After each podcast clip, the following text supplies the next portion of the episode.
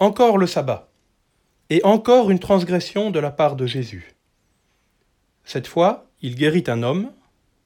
C'est un travail, donc c'est interdit. Tout le monde à l'époque de Jésus n'avait cependant pas une position aussi radicale. Les rabbins discutaient longuement pour déterminer les exceptions possibles. Les petites gens avaient aussi leur réponse. Quand une brebis tombe dans un trou, le bon sens commande de la secourir, même le sabbat. La position de Jésus dans ce texte est fondée sur un double argument.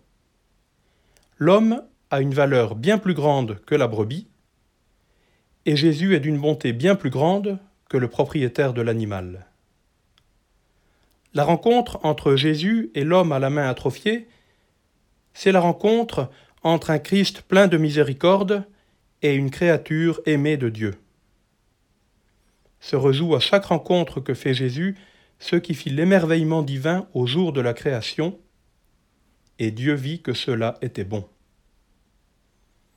Et quand il créa l'homme et la femme, c'était même très bon. Le jour du sabbat fut pour Dieu le moment de la contemplation de son œuvre, le moment où il vit la beauté de ce qu'il venait de créer.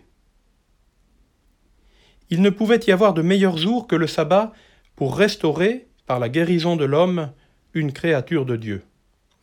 Voilà bien le cœur du plan divin.